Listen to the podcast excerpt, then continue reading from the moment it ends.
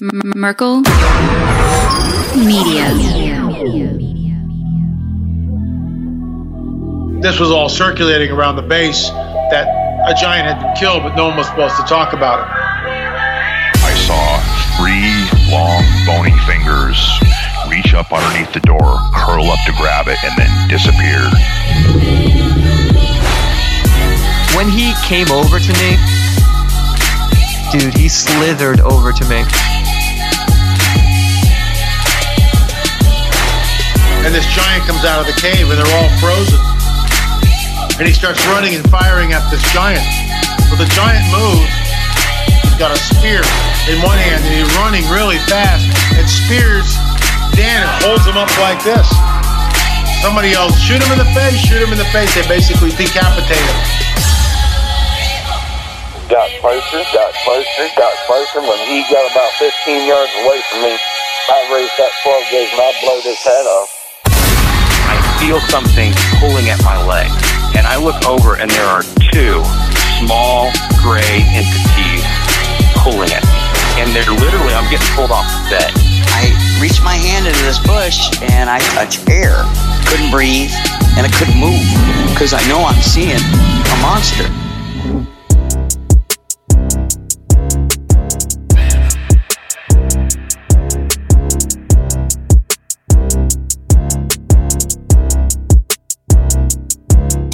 Yeah.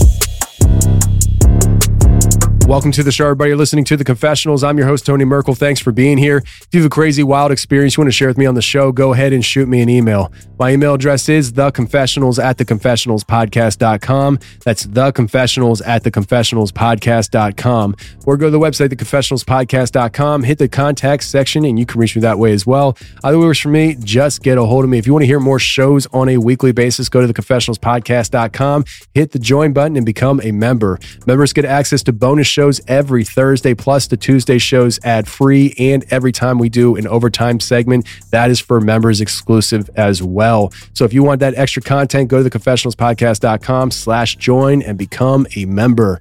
Also, friends, prepare with theconfessionals.com. I highly encourage people to start pursuing sustainable living. Gardens are a great thing. I started doing gardening last year and I did an awful job at it. I think my crop yield was like five, 10%. It was really bad, but you got to start somewhere. You got to start trying somewhere. And that is what I am doing. And in the process of that, listen, you need emergency supply food. Imagine if something bad happened while I'm growing my garden. I only got 5% yield off of it. I'm starving. And that's why we make sure we have our shelves filled with preparedness food like preparewiththeconfessionals.com. If you're interested in making sure you guys have stock shelves, go to preparewiththeconfessionals.com, get yourself emergency supply food and survival gear. All right, friends. Well, let me tell you something. I have a really bad voice today, so I apologize for that in advance. I am coming over a wicked cold, man. This cold kicked my butt, and uh, I'm I'm still ticking, but man, I am trying to catch my breath. I'm I'm short on breath. I'm very uh, foggy in my mind. I can't think straight, so uh, bear with me. But I will say this. We have a great show planned for you today. We have Derek Olson coming on the show again. He was on for episode 472, Peru's megalithic cave of mystery, where we talked about ancient architect and this megalithic structures. Well, we come back on today with Derek because we want to talk about this ancient technology that maybe went into the megalithic structures. I thought it was a great conversation talking about the return of megalithic technology. And I think that it's something that we should really highly consider because it's not something that is going to be uh, Stone Age technology. I think what we're talking about here is technology that is far superior than what we have today. And so the fact that it's returning means that we're going to be advancing in technology big time. Uh, it's a good conversation we had with Derek, and I hope you guys enjoy. So let's get to it right now.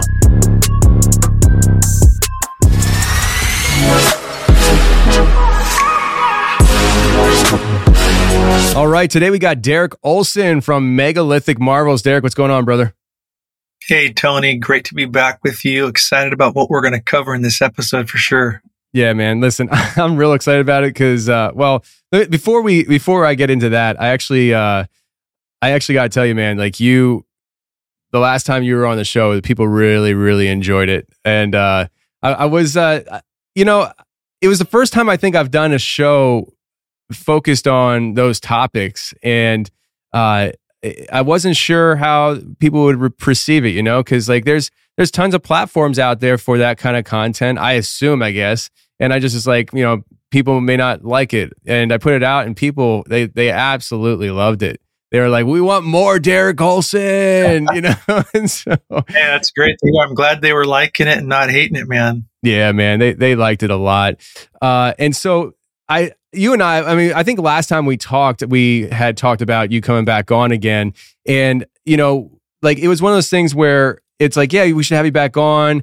And there's so many different topics to talk about. And then it was like, okay, I know what we got to talk about because uh, recently Joe Rogan came out with a new show with Graham Hancock and uh, uh, Randall Carlson. And um, Graham is always great, and so is Randall. Together it's it's it's awesome. And and what i what i initially like contacted you about and we can go this direction any direction we want to go today uh but i was really taken back by what randall said about the ancient technology that's going to be getting released soon. Uh and i know you've heard about this right yeah, yeah, no, that was that was bombshell news that kind of has sent reverberations through the uh, the alternative history world for sure. So I'm excited that we're gonna we're gonna get on this. Yeah, absolutely. Uh, you know, I um when when I first heard him say that, I got scared for him. I got scared for him and I got scared for the guy, the, the people who are coming out with this information. Because if anybody's right. listening right now that, that that that doesn't know what we're talking about, uh, essentially, uh, Randall Carlson said in the next three months there is going to be an information uh, dump that's going to be centralized so nobody can claim ownership of it. And it's going to have information on how to uh, basically uh, to have new forms of technology that's far superior than anything we have. Is that right? That that's exactly what he was basically saying, right? Right. Yeah. So yeah, Graham and Randall are talking with Joe about, you know, ancient history and Egypt. And it, it was cool. Like you're saying, Randall kind of goes off script for a moment, it seems like. And he basically says, I think we're close to rediscovering some of this lost technology from the prehistoric past. And you see Joe Rogan's like eyes light up and he's like, What kind of technologies are you talking about? And Randall's kind of like, Well, it's like he hesitates. He says, I, I think he says, I don't know if I should go into this. And and uh, Joe and Graham kind of pressure him. And yeah, like, so he goes on to say how uh, he knows of people that he's in contact with that he's known for like the last seven years that in secret are working on uh, rediscovering some of these ancient technologies and and he talks about how they're going to open source them like you said so that they can't be suppressed and yeah the big tease was in about three months they're going to release them and so he continues to share uh, how there's this laboratory in the maldives what is, what is these, that, by the way? Real quick, before you go any further, the Maldives. I, I I heard them saying that. I have no idea what that is. Yeah, or I think he said the Maldives. It's uh, it's like an island chain, um, somewhere in the world. I'm blanking on where it is exactly myself. Okay. Um, but it's kind of a, a ritzy area, and so there's some laboratory where these researchers are building these prototypes, um, which Randall are using some of the same technological principles that, that uh, Nikola Tesla discovered that are based on implosion versus explosion. And Tesla famously said that if you want to understand the secrets of the universe, you have to think in terms of energy, frequency, and vibration. And so Randall is saying that's exactly what they're doing with this technology. And um, in this video clip, you guys can go find on YouTube. It's one of uh, it's on Joe Rogan's channel. It's one of his recent videos. Uh, so Randall kind of has this computer screen and he's showing a picture of like Tesla's famous planetary power plant uh, from that was made in 1900. And uh, he says that they're working on a generator, these people he's talking about, that's very similar to what Tesla was using with that, where it's all based on geometry, vibration, and resonant frequencies. There's no moving parts inside this thing. And um, so it was pretty, it was pretty crazy. It got people excited. And like, I thought the exact same thing you did. Like, I hope you've got a uh, nice security detail at your house, right? Yeah. Yeah, that, and that's exactly what I was thinking about. Because my my when when they were talking about, I just go back to the history of Tesla and all the things that you know could have been if there was an active suppression on his research. Uh, it, it, not just from you know governmental, but also other scientists that just were envious of him and tried to actively discredit him. Imagine if he would have had the support he had back then, how far along we would be with our technology. Because they say that uh, he's that that Tesla had uh, technology that's in our cell phones today. Like he like he had he was so superior and far advanced, and and that alone. So I, I, if I, I'm gonna, I might go, go, all over the place today, and just bear with me. but it. this, yeah. this is me, like this is me thinking things out loud. Like you're probably the first person I've talked to about this. So, so the fact that uh, Tesla had this technology, and then we know that uh, actually Donald Trump's uncle who was an MIT professor, John Trump, he actually went in and confiscated, or actually didn't confiscate, the FBI did, but he analyzed all the information that was in the archives of Tesla. I talked to a guy eh, that was a was a um, he he was a, an engineer for the military back in the 60s and he said back in the 60s they had technology that he was working on back then that we have now access to today so if they had Tesla's studies and research and they took it for themselves, I, I'm starting to really get on the side that maybe not all, but a big majority of history's UFO sightings are coming from our own government and the fact that they had access to technology that they just didn't make public. And it, it, when you look at the the evolution of what people are seeing in the skies, when they first started talking about this stuff, it was cigar shapes. But one of the things was the bell it looked like a bell. And the Nazis were working on the Die Glocke, which was a bell shaped looking UFO. And so uh, I, am I'm, I'm getting more and more convinced that we uh, we as modern humans have access secretly access to this technology that only certain people, government organizations had and stuff. And if this is going to get released open source to everybody, I think that there's a lot of people invested in not allowing that. They, they, ventured they ventured into the idea of like oil companies and you know big big corporations not wanting that information out right. today. But like even governmental. I mean, if you open source this stuff, it say say say our our government has a lot of this technology already, and they they keep it under wraps. If that gets open sourced, and all of a sudden China, Russia, Iran, all these other countries have access to that information as well, that's a big problem for them. And so I, I, I, when I, when I heard him say that, I was just like, man, this could get juicy, dark, and weird. Right. And it's, you know, if you ever see something in the sky, for example, like uh, you referenced, that could be, you know, maybe black budget technologies that the mainstream doesn't have. I mean, you know, there's something to it. I was in Alaska back in 2016 flying from Fairbanks to Anchorage on a red eye flight. So it's about midnight, perfectly clear skies. I could see the northern lights. And I'm a guy, I'm an explorer. I'm always looking out the window. And I was just taking this in. And I'm thinking, man, there was, I saw a bright star off. Uh, I was sitting right outside the wing, you know, above the wing. And I'm thinking, that isn't it? That must be a massive planet. Next thing I know, this thing goes at the speed of light straight up, straight down, and then levels back off where it was, like anti gravity technology. And I, I almost had a heart attack on the plane. it was a pretty empty flight and almost everybody was sleeping. I'm looking around like, is anybody else watching this? And I realized this was a craft that was, it was shadowing our plane. This thing followed us for an hour all the way into Anchorage. And as we descended, it peeled back off away. And every once in a while, it would do a, an anti gravity maneuver. And my mind was blown like, I am seeing something. Uh, you know, whether this is a UFO or again, my guess is it was some kind of governmental black budget technology. It was it was mind blowing to uh, see for sure. Absolutely. Uh, now, do you with that experience though, do you feel like that if everybody was asleep on the plane and it seems like it's shadowing the plane, did you ever get a sense that maybe this thing knew you were watching it. It was doing it was doing it for you. Uh, and and you don't have to say yes. I'm just asking because I've I've heard people say such things, and you know it, it it's at least you got a light show out of it. That's an intriguing question. I've never thought of that. Um, I had never thought of that, but that's very interesting to to think about. I know it was so real to me number one, like I said, I was looking around trying to see if anyone else was watching this. No one was. Um, but I made a point to, I was going to ask the pilot about it, you know, cause they usually, they're usually standing there as you, as you deboard. Well, he never came out. He was locked in, in the cabin or the cockpit. So I was bummed about that, but it was very real. I was very awake. And, um, I guess at least I can say I saw a UAP, right? But have you ever heard about, um, Coral Castle down in Florida? No, I haven't.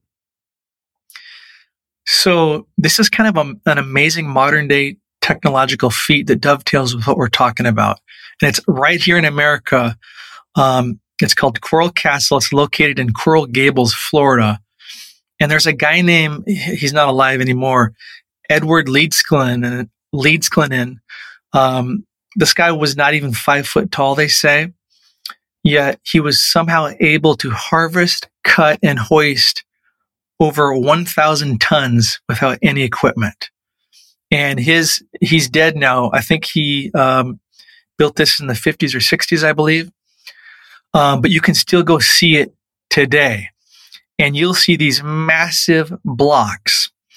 Um, and uh, according to neighbors and people in the know back then, he would he would work on this at night when no one could see him.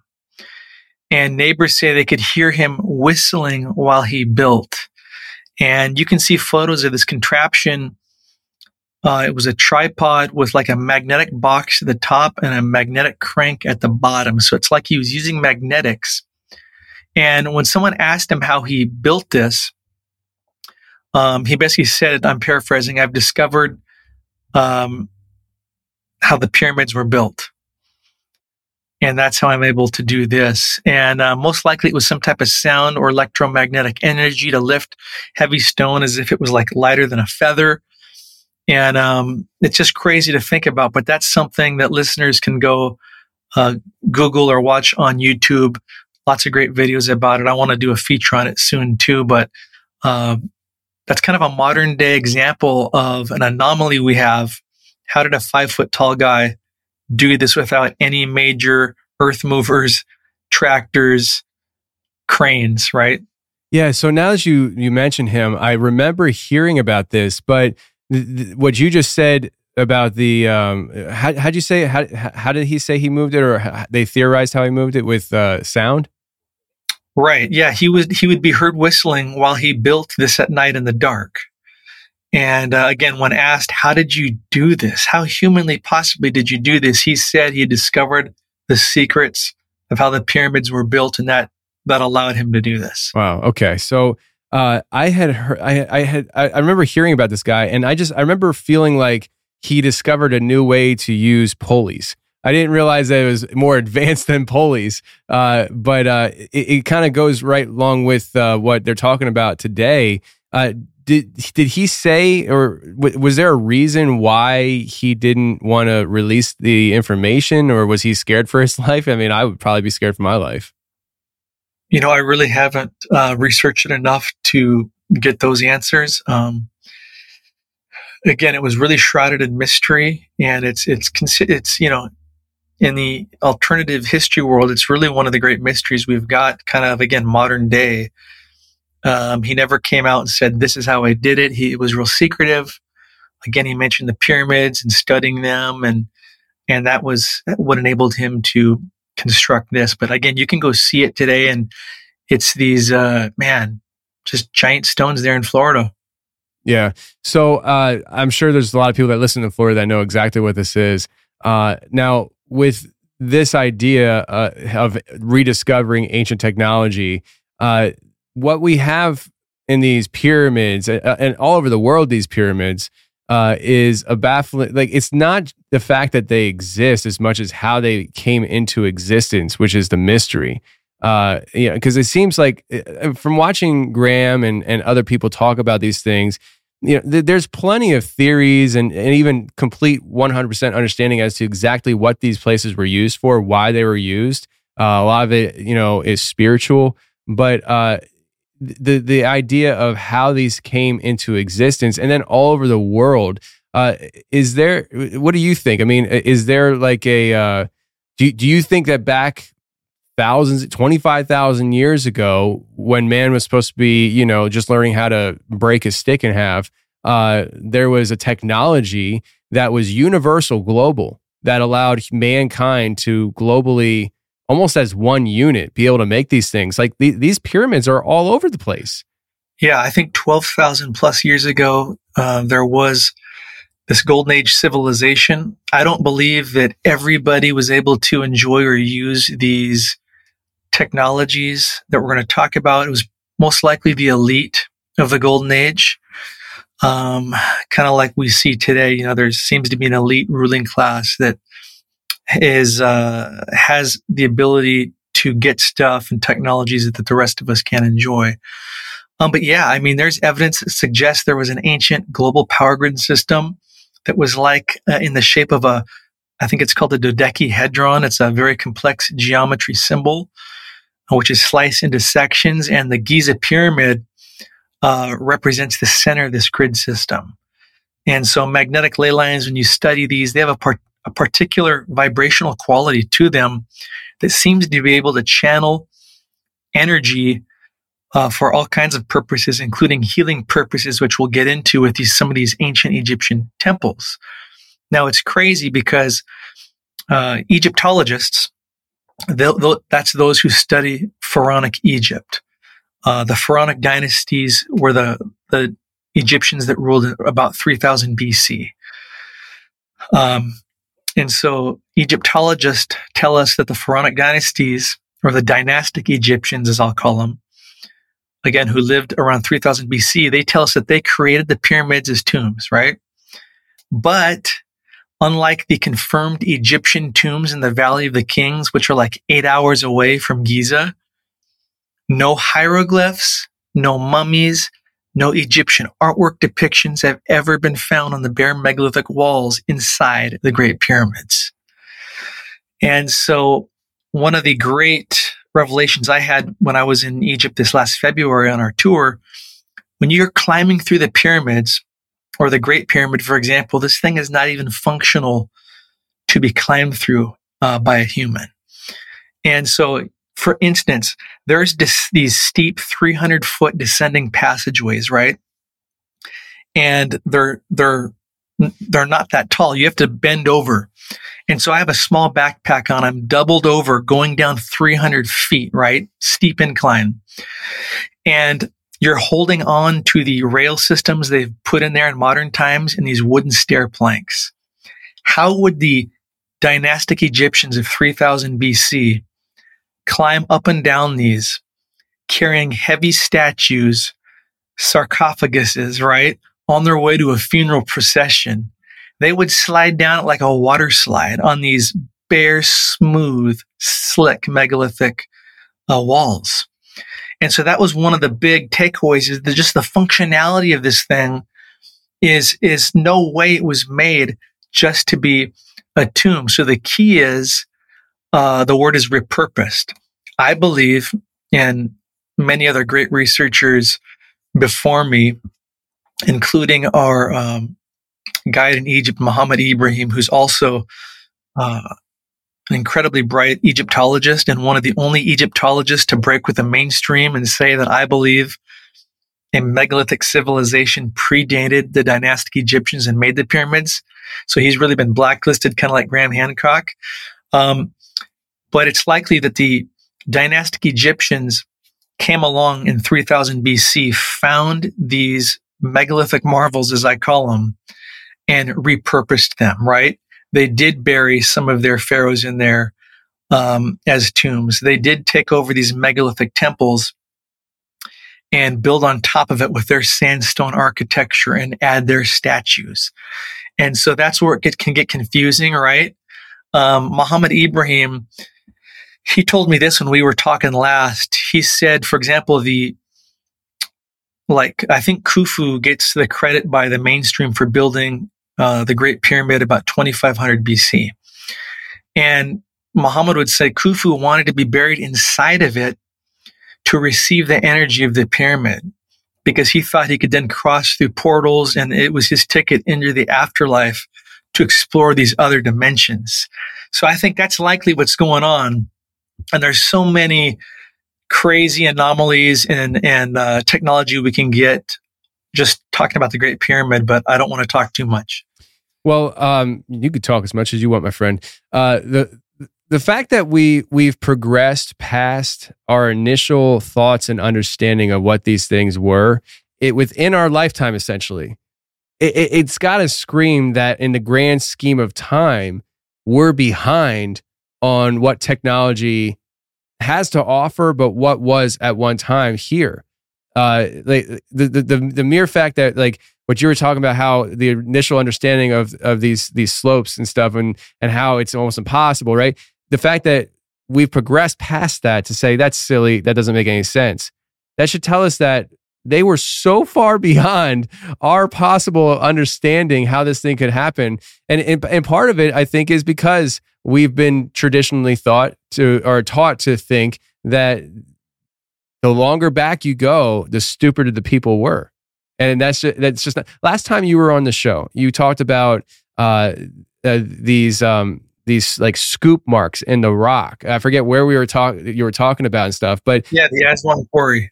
I I've, I haven't been able to stop thinking about it, man. Like I have that mental image in my head because I looked it up and stuff, and I was just like, how the heck could they have done that? You know, and and it's just to me, it, it really shows that the technology that they had back then was far superior, but also uh, what you said on the previous show has really rung with me as well, which is that they viewed technology differently than we do we look at technology in a much more vicious way. Ooh, what can I do with this? You know, like who can who can I right. control? You know, ooh, if I have this, it means they can't something. And uh, and it seems like they didn't view technology that way. And it could have been because there was more of a, a, global coordinated effort in a sense. I mean, you're talking about global power grid.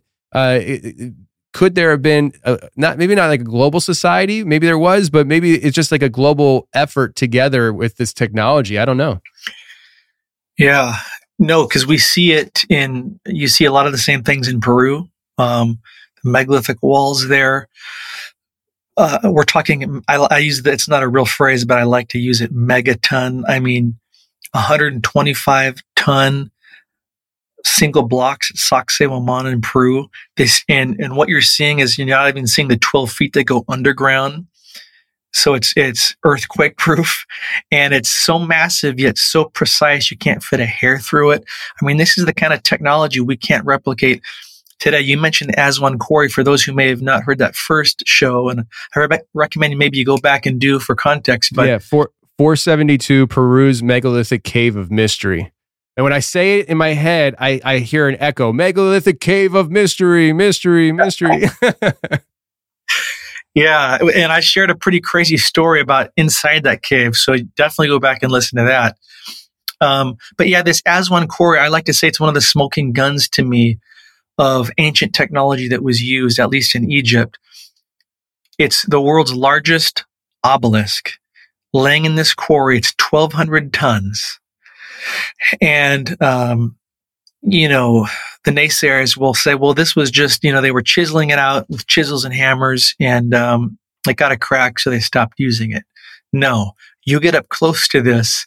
And yes, the dynastic Egyptians of 3000 BC were chiseling and hammering in there, but there's two different methods of, of quarrying. There's that primitive method and the superior method, which is what looks like ice cream scoop marks. You get down around these uh, unfinished obelisks, you see one meter wide scoop marks surrounding it all the way around. Okay, so this is uh, one scoop mark after scoop mark after scoop mark, one meter.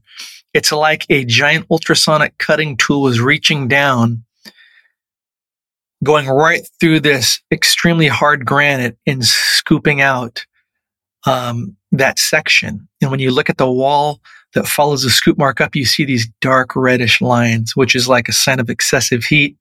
Again, maybe due to an ultrasonic cutting tool. So that is a incredible uh, piece of evidence of lost ancient technology.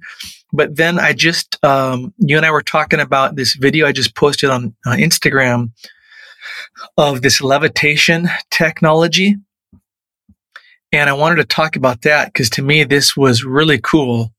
And you can go to my Instagram, Megalithic Marvels, to see this reel. And um, this is at Esna Temple, which is located near Luxor. So again, this is like 10 hours, nine or 10 hours south of Giza. So a long ways away. And this temple is dedicated to the Egyptian ram headed netter or god known as uh, Khnum. And this temple is larger than life. I mean, these pillars inside are so massive, it, it really takes your breath away. Um, but again, going there with your megalithic goggles on and having a uh, guide like Muhammad Ibrahim is key because he went and took us to this depiction on one of these walls. And what you see is um, you see this two giant figurines. One is this ram-headed god Khnum on one side, and on the other side is this Egyptian and ancient Egyptian king. And they're both standing on the sides of what looks like this megalithic temple, right? Um, but the temple is miniature compared to them. But as Muhammad points out, the temple that in that picture represents the very temple we're standing in, which is massive, right? Massive temple, larger than life. And, but when you look close at the depiction, you see that the temple is, uh, not resting on the ground where their feet are. It's, you know, several inches off the ground. And it's also, um, surrounded by what looks like an energy field. And when you look close, you see both of their hands are holding tools that, that are pointed at this structure. And then the king is shooting this string of beads over his head down into the gate. And um, uh, it's known as, again, the levitating temple. And so Muhammad, uh, he, he theorizes that the beads that the king is holding represent an energy field and that this is depicting the knowledge of this lost technology and giving us a clue possibly how they built it. So that was uh, really incredible to take in.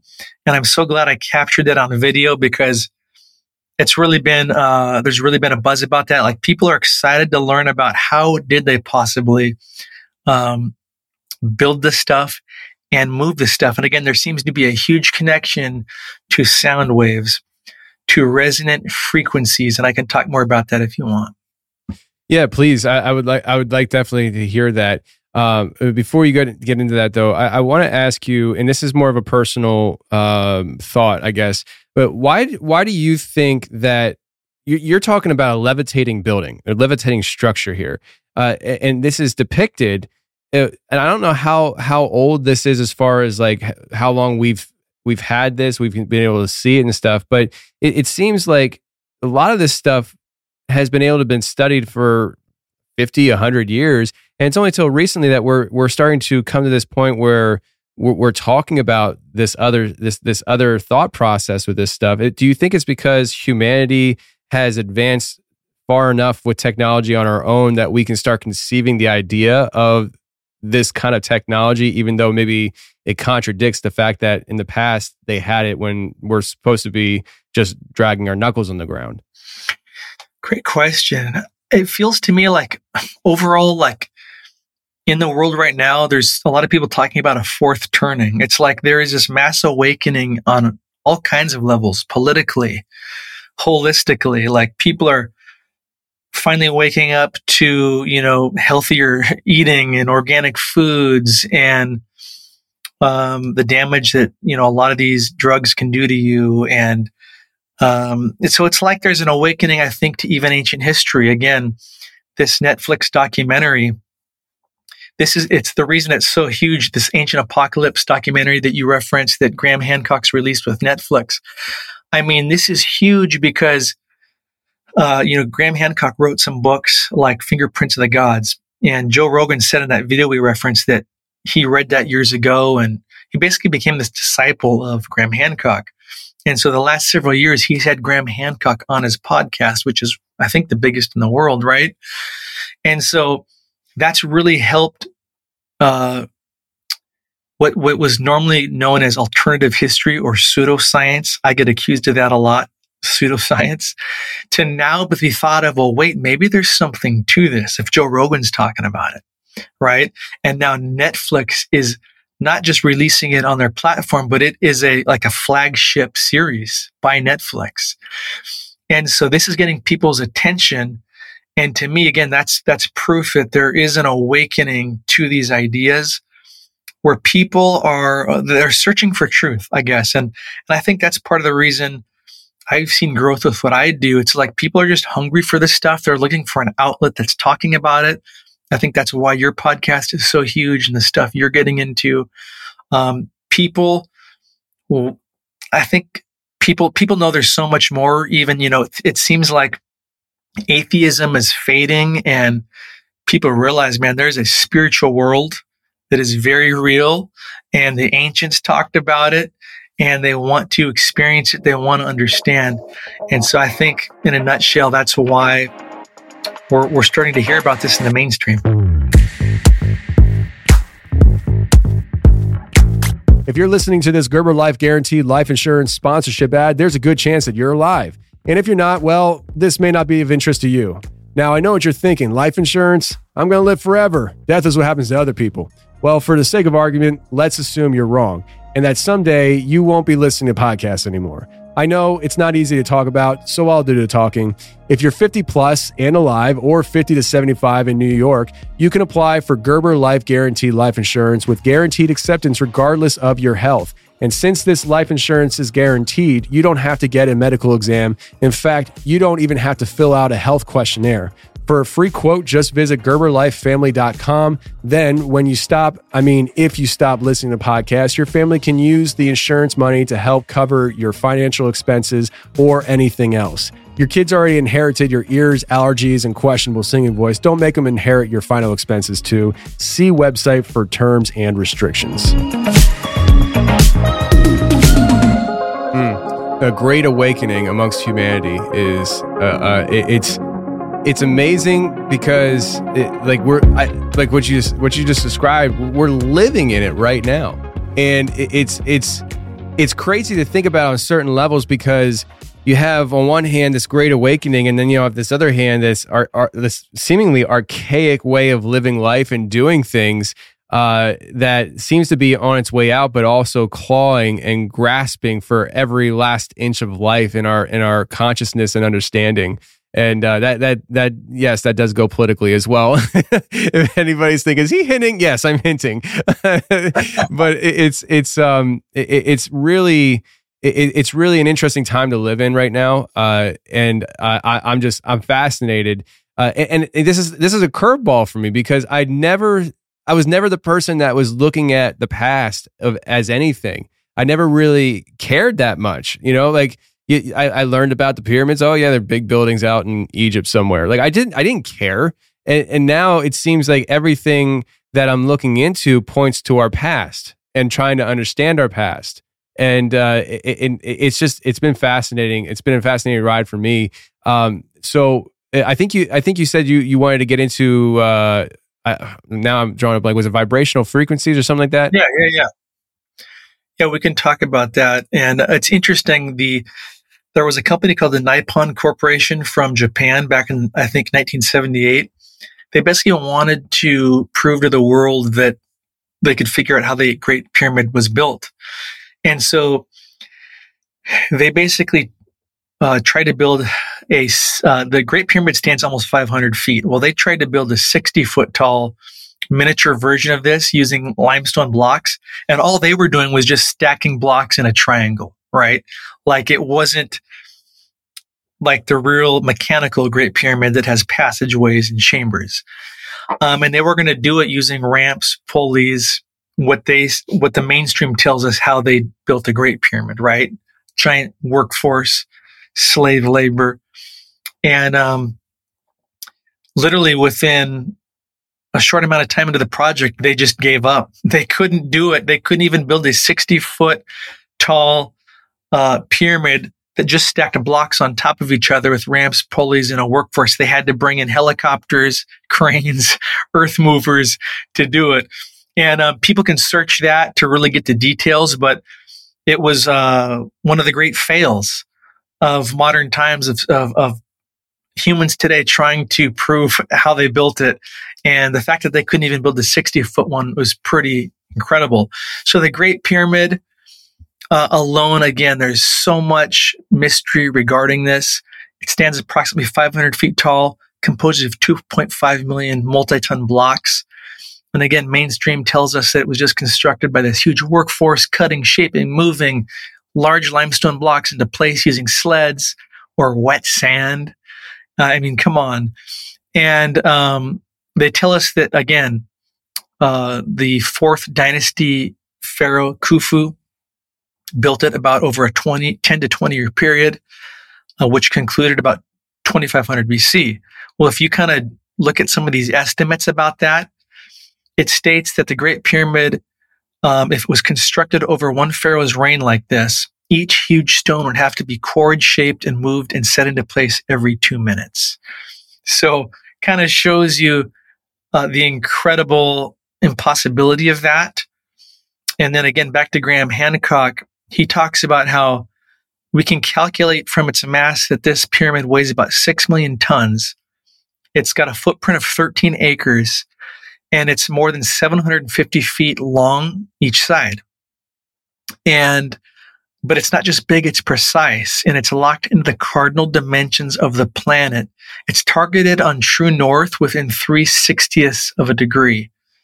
So again, it's aligned and it seems to be aligned with the constellation Orion as well. So there's so much going on. It's a work of stunning artistic achievement, really the work of masters of architecture.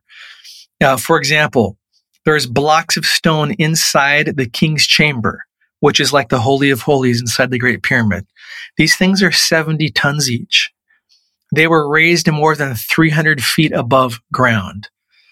And so the achievement of making it into a high precision structure like this is an unfathomable because if you make any tiny mistake at the base, by the time you get to the top, it's a mess, right?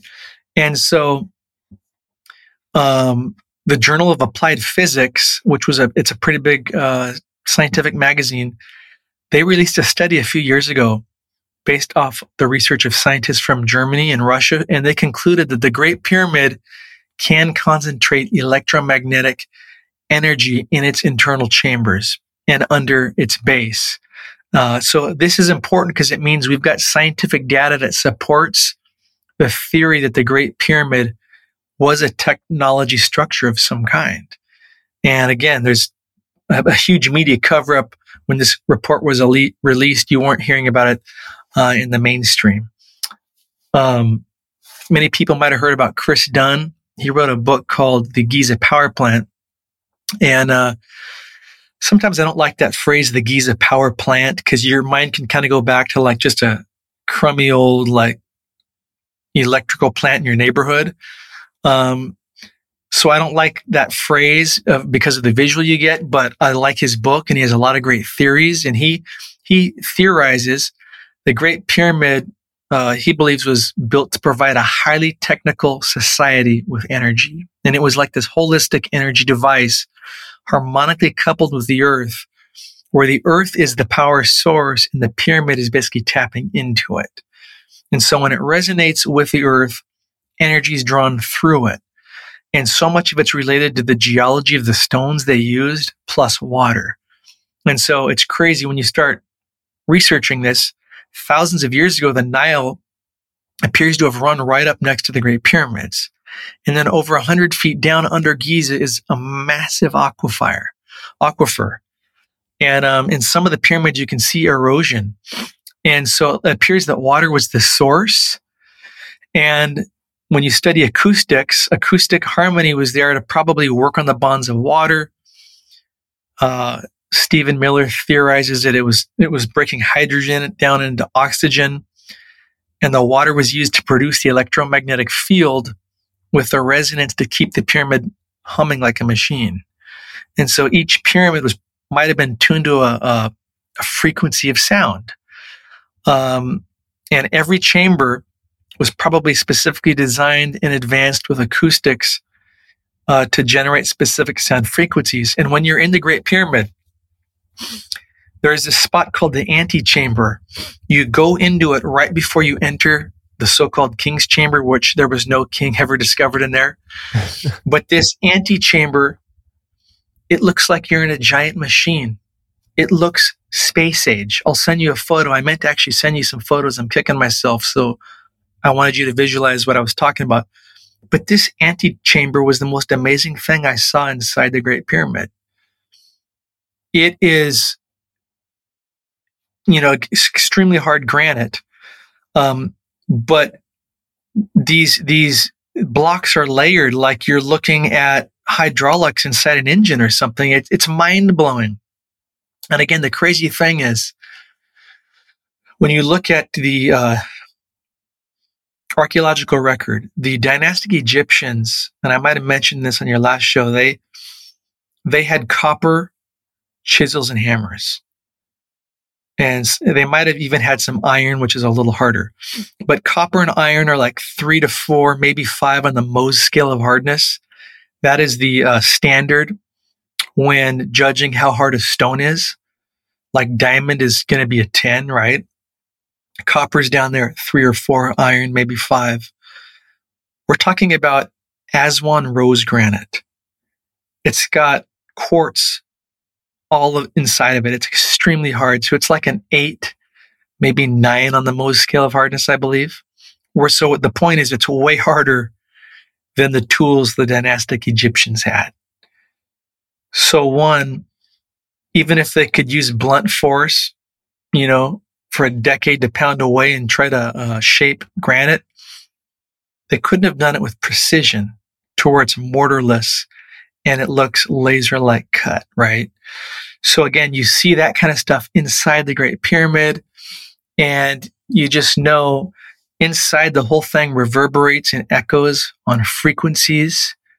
And um, it just really gets you thinking about how crazy it is that all of this granite you see inside the Great Pyramid, people just assume, well, they just grabbed those, these blocks right there on site and started to build this. No, guess what? These blocks come 11 hours away. The only place Aswan rose granite's found is in Aswan, 11 hours away from Giza by car, I believe. So you not only have the problem of shaping it, creating this, how in the world did they move 70 ton blocks? And we're talking millions of them. 11 hours by car, right? Yeah, it, see, and that's what that's that's what's so fascinating about all this is when you start hearing about all these anomalies uh, well, seemingly anomalies for us. Uh, and it's hard to comprehend. So you're sitting here and you're talking about the structure of the of the pyramids and how you know the, the, Nile flowing next to the pyramids and then the aquifer and you're I'm starting to draw this picture of uh, okay so water plays and the power of water and, and then the energy and, and then that's creating the sound and you're they're, they're harvesting the energy that's cre- that's created from the sound and or vice versa. And it, it, it, I start thinking about all this stuff and then all of a sudden you're like and they pulled these things from uh, all the way over here and we don't know how they did that either. I'm like, well, that okay, so so because because part of me is like, okay, so so it's this one spot, and we just figured this out. But then it's like, well, well, how do you make that mobile then? Because that like they they were they were moving all this stuff in, and and how did they do that as well? Uh, do, is it possible? Do you think that um, this is really futuristic thinking? By the way, uh, do you think if we ever get to a point where we actually understand what the pyramids were for truly, how they operated, how they worked, do you think that it's a possibility that we could um, renovate these structures into operation today? Because, and I ask that because uh, I think it was in the first episode of a of uh, Graham Graham Hancock's uh, series. Um, what's called Apocalypse? Uh, Ancient Apocalypse. Ancient Apocalypse. So, like in the first episode, I, I believe it was, or maybe the second episode. Uh, it was probably the second. They they were in Mexico and they were talking about how there was like three layers of pyramids uh, at this one location. It was like they built on top of them, you know, and and it seems like that i mean maybe i misunderstood but it seems like it was over time like different civilizations built on top of them understanding there was an importance to them at least. Uh, I, I, I, do you think that the, the pyramids in egypt could be reusable at one point? Um boy that's a that's an intriguing question. Hey why not? If if we were truly open sourcing the technology um and tapping into the geology of how it was used, that could be a possibility. Here's one thing I know for sure. The dynastic Egyptians were 100% trying to do that. And I'm going to give you some proof of that. And so um, it's likely, I think, that so you look at the Great Pyramids, you know, there's three of them right there in Giza. Think of them as this holistic, um, these holistic energy devices that were powering the megalithic temples where the ancients would come for healing and fertility. So if I sent you a picture of, there's a structure called the Valley Temple. Um, or these other temples like the Esna temple I referenced with the uh, levitation depiction. Um, these are temples, um, and a lot of them have the same megalithic stonework that's inside the Great Pyramid, except where the pyramid's not functional for a, human to be or some kind of ancient being to be climbing through, these megalithic temples are. And so it's likely that uh, many theorize the pyramid was powering these temples that were designed for healing and fertility. And when you study the uh, dynastic Egyptian writings and their hieroglyphs, they're talking about these were for healing.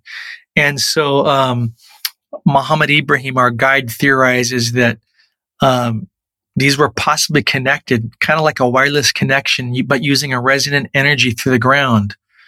And according to him and many other like tour guides, there's massive uh, secret tunnels that are closed off to the public running all over Egypt and all over Giza. He calls them megalithic tunnels. And so, um, were these possibly like some kind of lev train where, where they were moving stuff? It's crazy uh, to think about. And then you've got the obelisks we can talk about at Karnak are some of the world's largest obelisks. We talked about the unfinished one, but it's it's mind blowing to see the ones that are still standing, like at Karnak. I think Karnak has the largest standing obelisk in the world, made of rose granite again. This thing is massive, and it was likely operating like a huge antenna uh, for cosmic rays that could release energy upon you know this ancient civilization. So again, we think of power poles and electrical cables. And they're using this holistic uh, type of technology that's tapping into geology, just tapping into nature. And it was just far simple. And again, how they made this stuff was simple. But then you look at the hieroglyphs themselves up close, um, and you see evidence of ancient technology. On our last show, did I talk to you about a site called the Ramesseum and uh, the megalithic statues? That doesn't ring a bell, but that doesn't say much for me. okay. Well, this to me was one of the greatest surprises on my trip last in la- in Egypt this last February. I knew that going there, the you know the pyramids were not created by the dynastic Egyptians; they were megalithic, and I knew there was megalithic temples in Egypt. But I assumed that most most the stat the statues you see in Egypt were all dynastic, right? Again, made by the dynastic Egyptians in 3000 BC, King Tut, Khufu, those kind of guys. So you go to this site called the Ramesseum in Luxor, and it's dedicated to Ramses II, uh, who ruled about uh, 1300 BC. And they call this site that they've dedicated to Ramses II, again, a dynastic ruler because guess what? The name Ramses was found at this temple. But here's the question. What if this is talking about more than one Ramses? What if this was the original Ramses? Follow? And so you walk around the site and it's massive and you see, you know, mostly these sandstone pillars, which is much softer than granite, right? You see these sandstone walls you see these sandstone statues. They're all built in sections, like there's a leg section, a waist, a head and torso section. These are dynastic statues made with sandstone, much softer than granite, but that's the best they could do. Makes sense? And it's about 20 feet high, made in sections. Then you go around the corner and you see a megalithic statue. This thing is severely damaged. Uh, when it was first made, it probably weighed um, two tons, but the the head, torso, and waist that you see now is uh, 1,000 tons. You get up close to this, and guess what you see? Muscle tone. Precision made from one solid piece of granite, and you can still see muscle tone in its arms. And on its shoulder are these, I call them precision deep embedded 3D symbols. Looks like they were cut with a laser machine. And then at the base of this statue that it broke off of, you see these same symbols. Well, guess what? Muhammad could read the symbols. They're what people would call hieroglyphs. I theorize this is actually the original language of the megalithic builders. This is likely the original Ramses. Ramses II of the 19th dynasty came along and was so blown away by this, he tagged everything as his. But his construction is far inferior, right? With softer sandstone than this precision granite stuff that again looks like it was carved in layers. And um, Muhammad actually wrote, he read for us what these symbols said at the base of the statue. And it said, the powerful system of the sun, chosen by the sun, son of the sun, Ramses. And it was incredible when he wrote it. It gave us goosebumps because we realized, um, okay, there's a whole lot more going on here. It appears that, again, this way predates Ramses II of the 19th dynasty. Does that make sense? Yeah, it makes a lot of sense, it, and it kind of confirms this this idea of um, this. What's the word I'm looking for? Uh, degrading of technology over the time. It, it, it's it's so like time moves forward, but technology apparently doesn't sometimes. And uh, it, so w- was this then so so so this this was then after whatever I, I think Graham talks about the, the Great Flood. So that this was after that that that catastrophic apocalyptic event that knocked us back to the Stone Age, essentially. Yeah, yeah. Whatever happened, you know, which appears to be around twelve thousand years ago, uh, Graham really uh, believes in this Younger Dryas impact hypothesis, where this comet broke off and it hit the North American ice sheet. And if you study the science of that, it would have literally sent a catastrophic flood all over the earth. And it would have ushered in the ice age. And so, um, to me, that really has a lot of parallels with the biblical flood too. And so either way, there was, I believe, 100% an ancient cataclysm um, that wiped out this lost knowledge of the golden age or the golden race. And so the dynastic Egyptians, again, 3000 BC, they were a lot closer to that than we are today. So they still had the uh, fragments of this lost knowledge, right? And that's why they would write about it and talk about it in their uh, dynastic times. Um, and that's why they were repurposing these temples in the pyramids because a lot of this energy was still flowing out of them back in the day. And actually, when you go to all these sites I'm talking about, you'll see these mud brick walls. And the dynastic Egyptians had built these mud brick walls to surround all of these temples. And when you start studying again the geology of like a lot of this, um, mud bricks um, has like 62 minerals. So it plays as an energy insulator. They were trying to insulate the energy inside to use it and to protect it. Wow. And again, when you look at sandstone, sandstone, it's formed under oceans. It contains sand and salt. It absorbs negative energies. Um, and so it's used in sites to balance high energy. Quartzite, uh, higher quality than sandstone. It's like crystal. It recharges positive energy.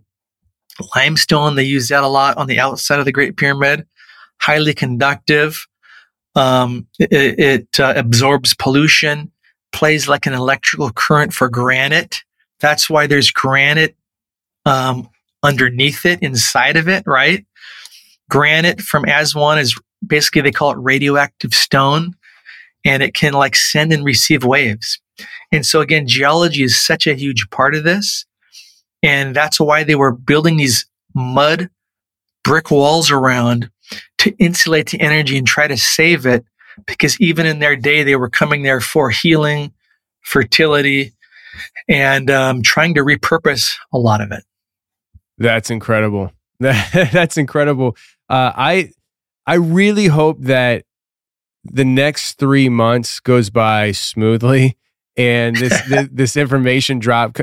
Imagine, like, I don't know. I mean, I'm sure you had thought about it, but like, if you just sit back and think, like, if that is a success and that info drop is successful, who's to like, who knows where we're at in 20 years from now, technology wise? I mean, imagine. So it's 2022 and I always use this this example back in the early 2000s, just say 20 years ago, how far we've grown in technology.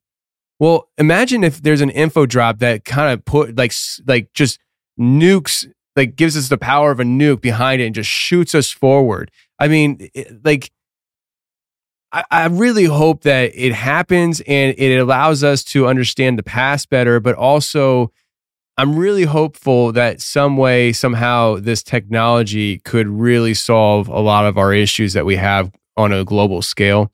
Um, I, I, I can't even fathom it. I can't even imagine what that even looks like. But the idea that maybe through this this technology dump, just this this this nonsense between countries can just kind of come to an end and just be, and we can kind of live a little bit more at peace. I, I really kind of hope so because you know I, am a father of a little kids and and I, I'm I'm over here trying to raise them and be like, you can be anything you want to be in this world. I'm like, if we're still here, sucker, you know, so, right? uh, you know, it, yeah.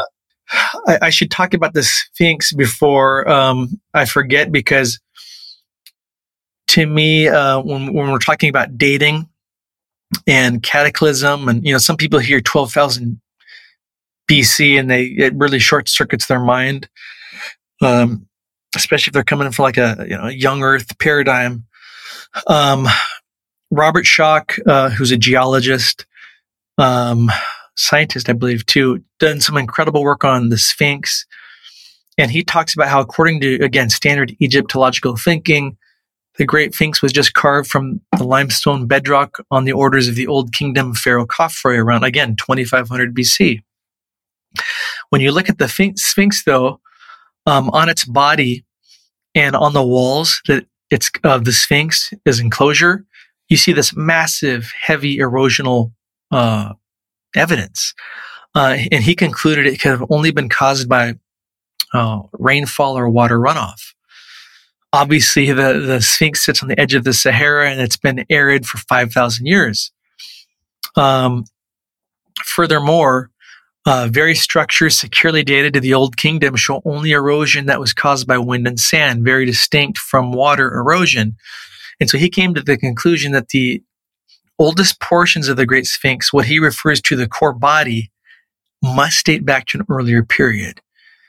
And his latest research now points guess what? To the end of the last ice age, 10,000 BC, a time when the climate was very different and included more rain. And many people have said that, well, the Great Sphinx can't be that old. Um, in, in part because its head is, is a dynastic pharaoh head, right?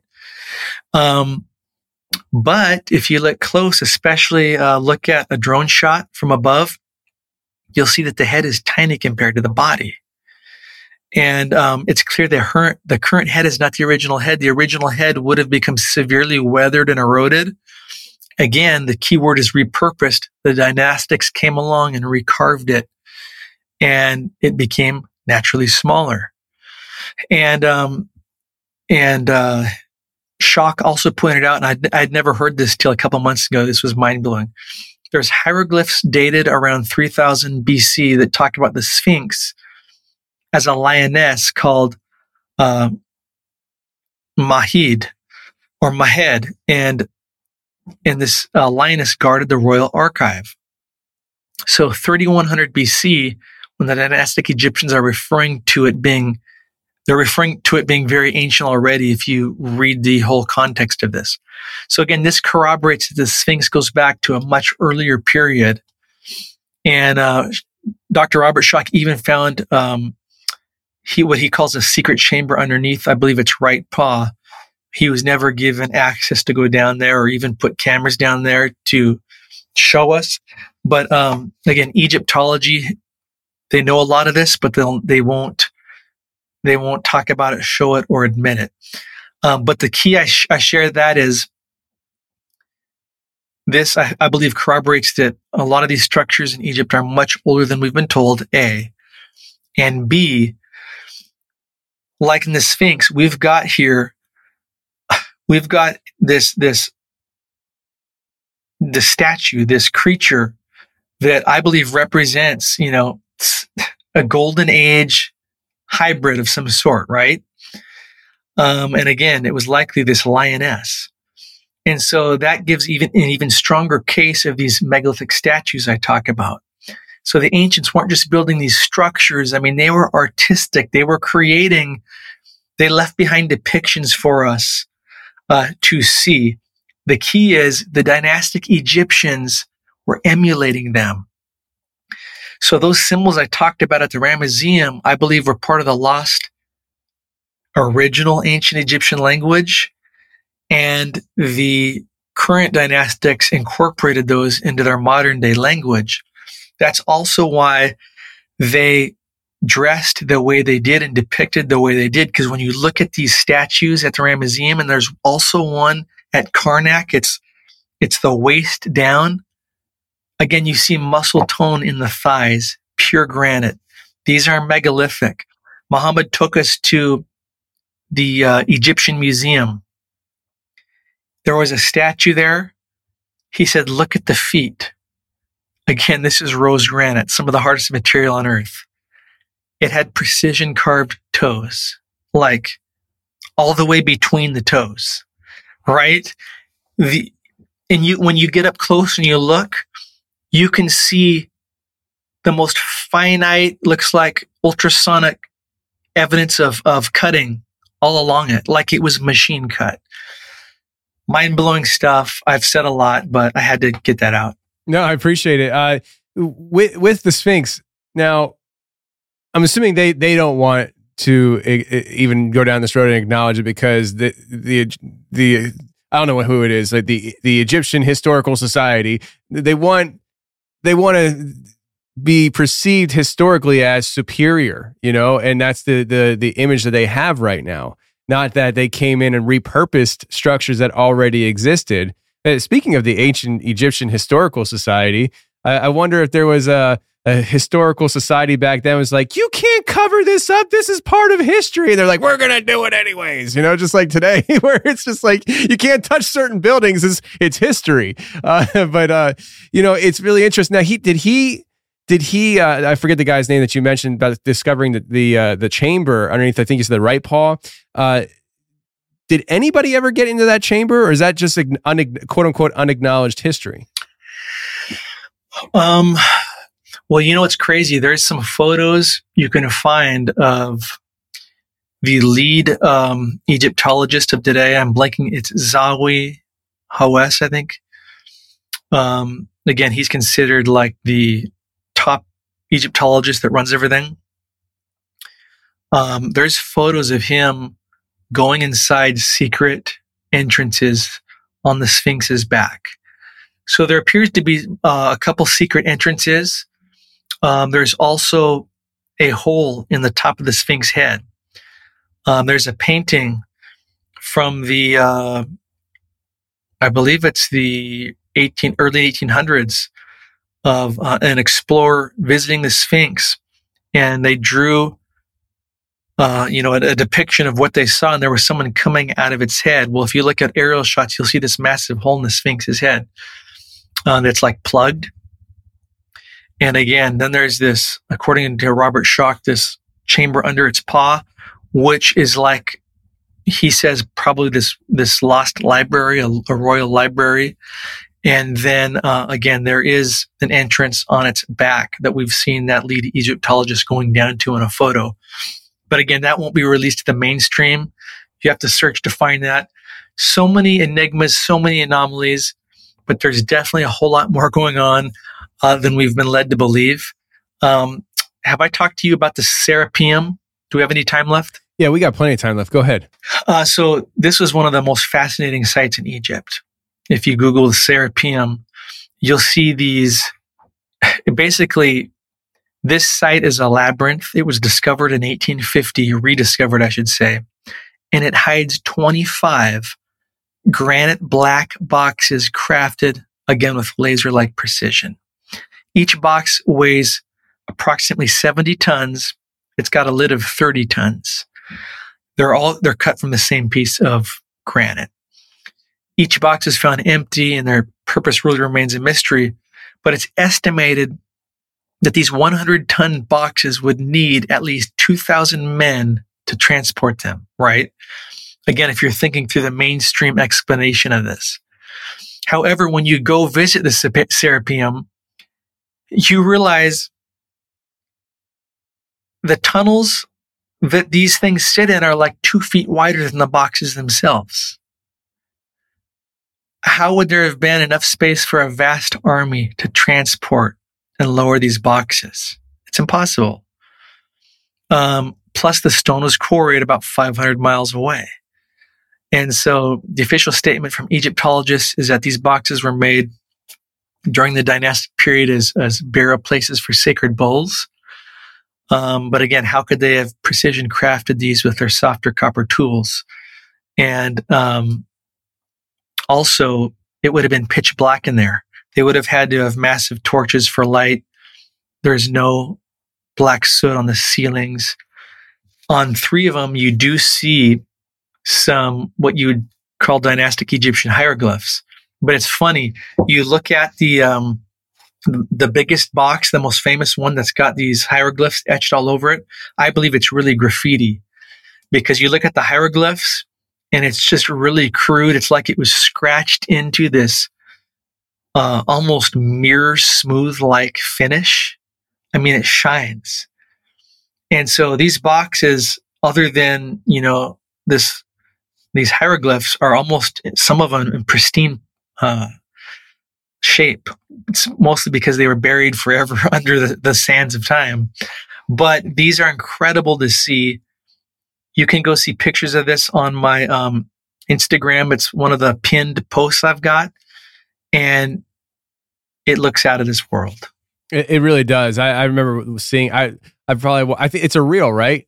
Yeah, you made it a reel yeah. because I I remember watching it over and over again. it's amazing. It's absolutely amazing. And what's really what's what's really like the smoking gun in all of this is that it seems like people can't get past is the fact that we weren't supposed to have to, like we didn't have the tools for this. With like like it's like trying to uh, car- carve a wooden goose out of a, a, a marshmallow, you know, or using a marshmallow to carve a wooden goose, you know, and it, it's just it doesn't work. Uh, really interesting stuff. Uh, I just remembered that I'm going to actually be meeting you in February, right here in Tennessee. You're coming down, aren't you? Speaking at the. Right. Yeah, we're, we're, both we're go, both we're both uh, guests at uh, BlurryCon with the Blurry Creature Boys. Uh, BlurryCon. Yeah, yeah. So I, I'm actually I, I didn't think about that until just now. So I mean, you're going to be there, and uh, I, I, there's going to be a bunch of other people like uh, Timothy Alberino and um, Dr. Laura Sanger and and things. So uh, yeah, I mean, and I think that thing sold out right away, didn't? I mean, there's no more tickets left, right? It sounds like it sold out literally within a couple days, and that was just to their like subscribers. It didn't even hit the public. So I'm super excited to meet you, Tony, uh, and just to meet the Blurry guys for sure. And I think it's going to be amazing. Sounds like we might do some stuff together, so I can't wait. Yeah, it's gonna be a big old party. Too bad people listening right now they're gonna miss it unless unless they're members over at Blurry Creatures. I mean, then, then maybe they got in on the action. But uh, there you go. Then they got this inside scoop. Yeah, yeah, buddy. Uh, it's gonna be a lot of fun though. And uh, before we get out of here, Derek, uh, let the people know again one more time where they can find all your stuff. Yeah, follow me on uh, Instagram at Megalithic Marvels. I'm on uh, TikTok as well, Facebook, all the things, YouTube. Um, and yeah, megalithic.marvels.com is kind of the blog where we've got more articles there. Um, so having lots of fun, would love to connect. And um, yeah, I'm just excited that we're living in a time where there's there does seem to be this awakening, man, where we're kind of hitting the mainstream, pushing back on the mainstream narrative, and uh, getting to the truth of our past, which I think affects our future. So exciting times.